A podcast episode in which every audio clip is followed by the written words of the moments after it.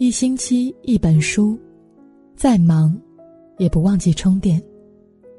我是主播安然，我在沙里河畔向你问好。在微博上有一个热点话题：人成熟的标志之一是失去倾诉欲。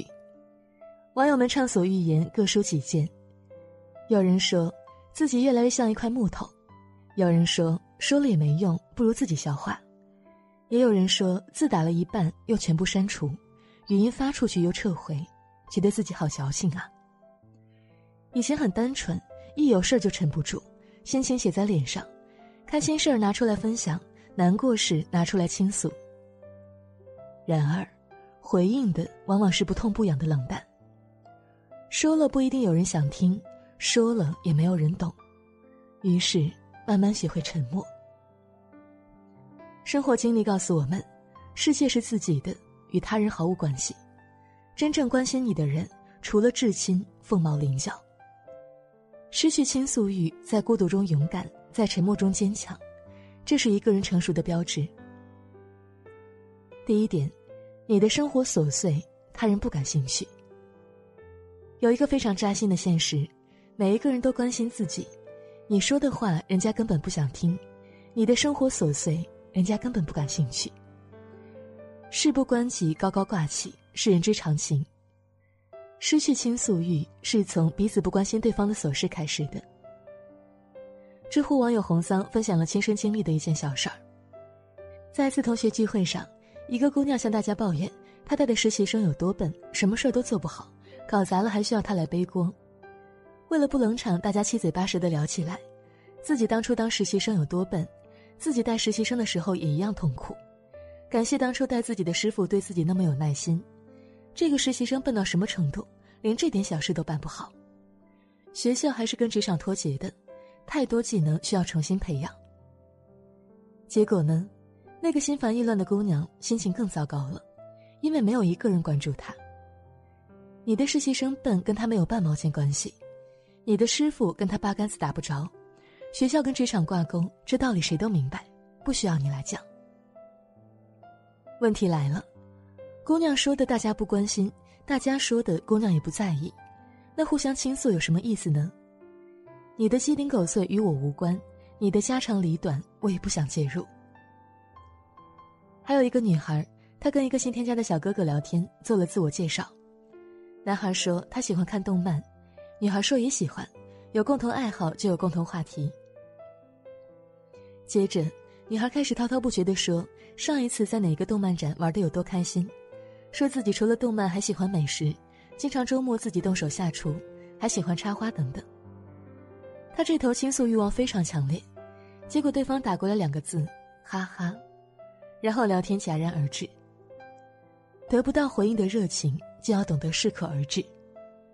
想倾诉，是因为无论何时何地，对方说什么话，永远跟自己有关系，希望得到的反馈也跟自己有关。而失去的倾诉欲，就是因为个人有个人的烦心事儿，没有人管你这档事儿。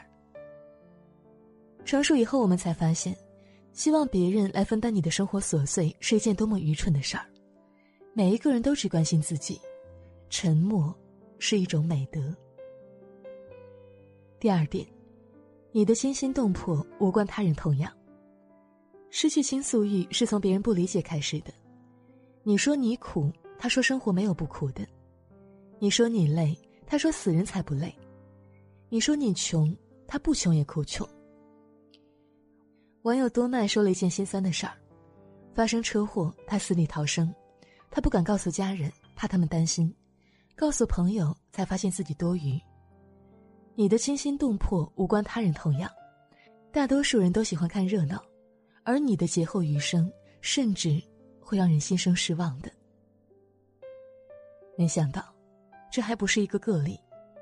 木子说，之前他也是车祸死里逃生，不敢跟爸妈讲，然后给舍友发了消息，没有一个人回复。从那以后，他就经常话到嘴边又咽回去。你连最亲近的人都不愿意向他们倾诉。以免他们担心受怕，你又为什么要向一个交情不深的人倾诉呢？倾诉以后，你不知道会换来什么结果，是安慰、无视还是嘲笑呢？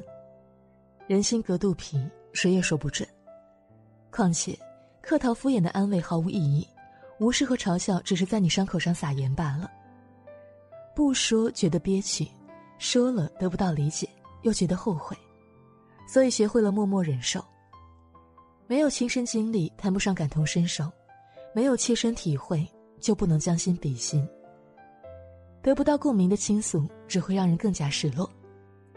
倾诉这件事儿，只有身边有真正关心你、疼爱你的人才有意义。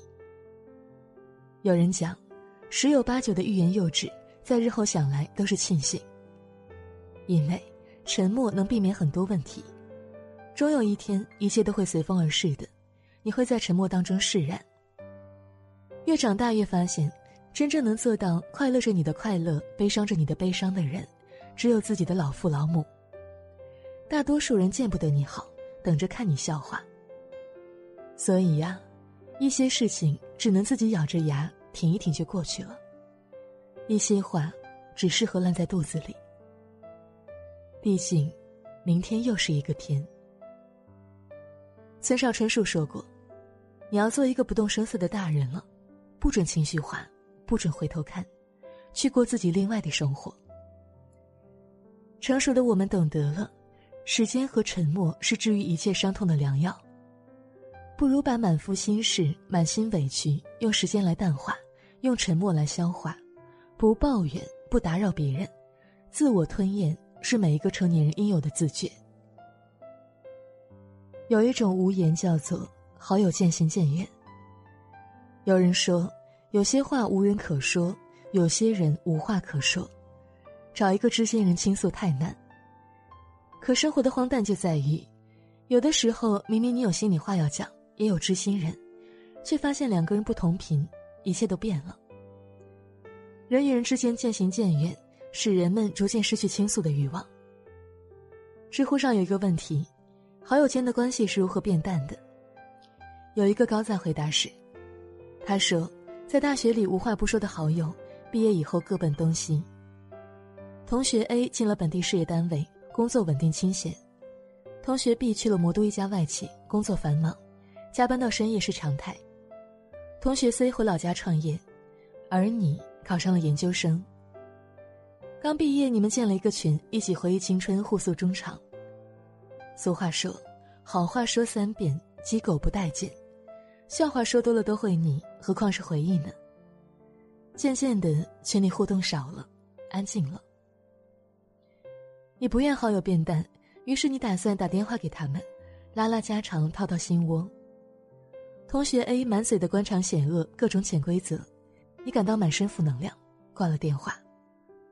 同学 B 接都没接，后面也没有了音讯，你猜他在忙，以后也没有再打扰。同学 C 解了。但说着说着就没了话题，尴尬之下已有急事为托辞，各自挂了电话。无论多深的友谊，也架不住时空的距离和心的遥远。你们有了各自的人生际遇和不同的生活经历，再也说不到一块儿去了。你终于明白，你们回不去了。话不投机半句多，倾诉欲也灰飞烟灭。你变得沉默了。朱自清在《沉默》里说：“自己以外有别人，所以要说话；别人也有别人的自己，所以要少说话或者不说话。于是乎，我们要懂得沉默。人人都自顾不暇，哪有闲情一直听你倾诉呢？你看淡了任何人的渐行渐远，没事各忙各的。成熟就是你在沉默当中宁静又安详。”你是自己悄无声息的摆渡人。你也许会讲，像那个倾诉不妥，像这个倾诉也没用，那些辛酸苦楚、迷茫惆怅憋在心里，岂不是要憋死吗？你问对了，在这里我想给你三个小建议，在你倾诉无人时，不妨试一试。第一种，写出来。网友汉堡肉就在自己的小号里写写，自我消化。我有一个同学在上海一所中学当老师。每当他有不愿诉说的心事，身边又没有一个亲人，他都会写在私密日志里，跟自己聊一聊，在文字当中释放情绪。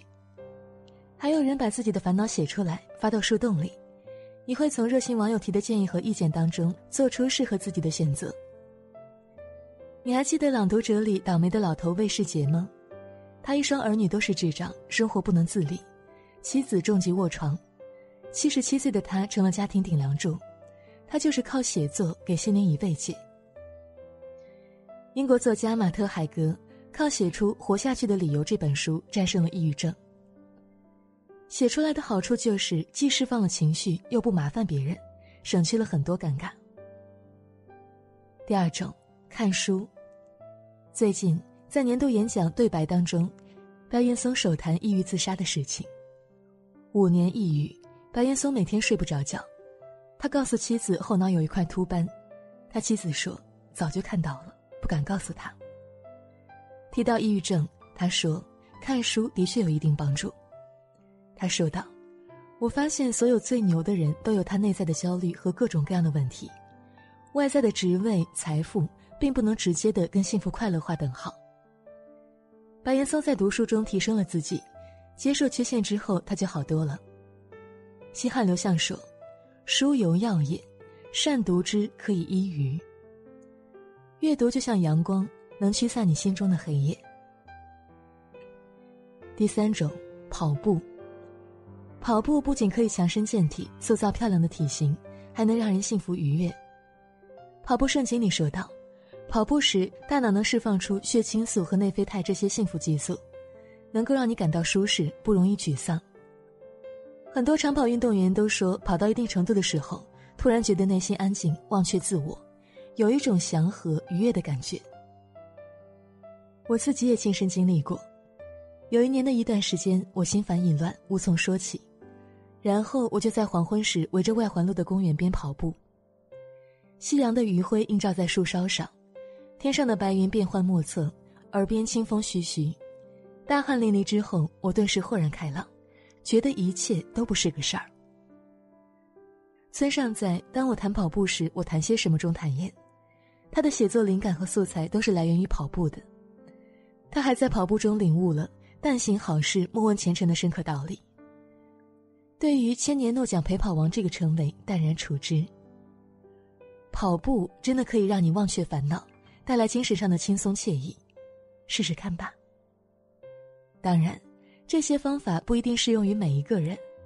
除了这些，你还可以找到其他适合自己的方式，比如唱歌、收拾屋子、打球、画画等等。忙是治愈一切负面情绪的良药，失去倾诉欲。是一个人发自内心的明白，不能依靠任何人，只有寄希望于自己。解铃还须系铃人，你是自己悄无声息的摆渡人，这才是真正的成熟。好了，今天的文章就分享到这里，明天见。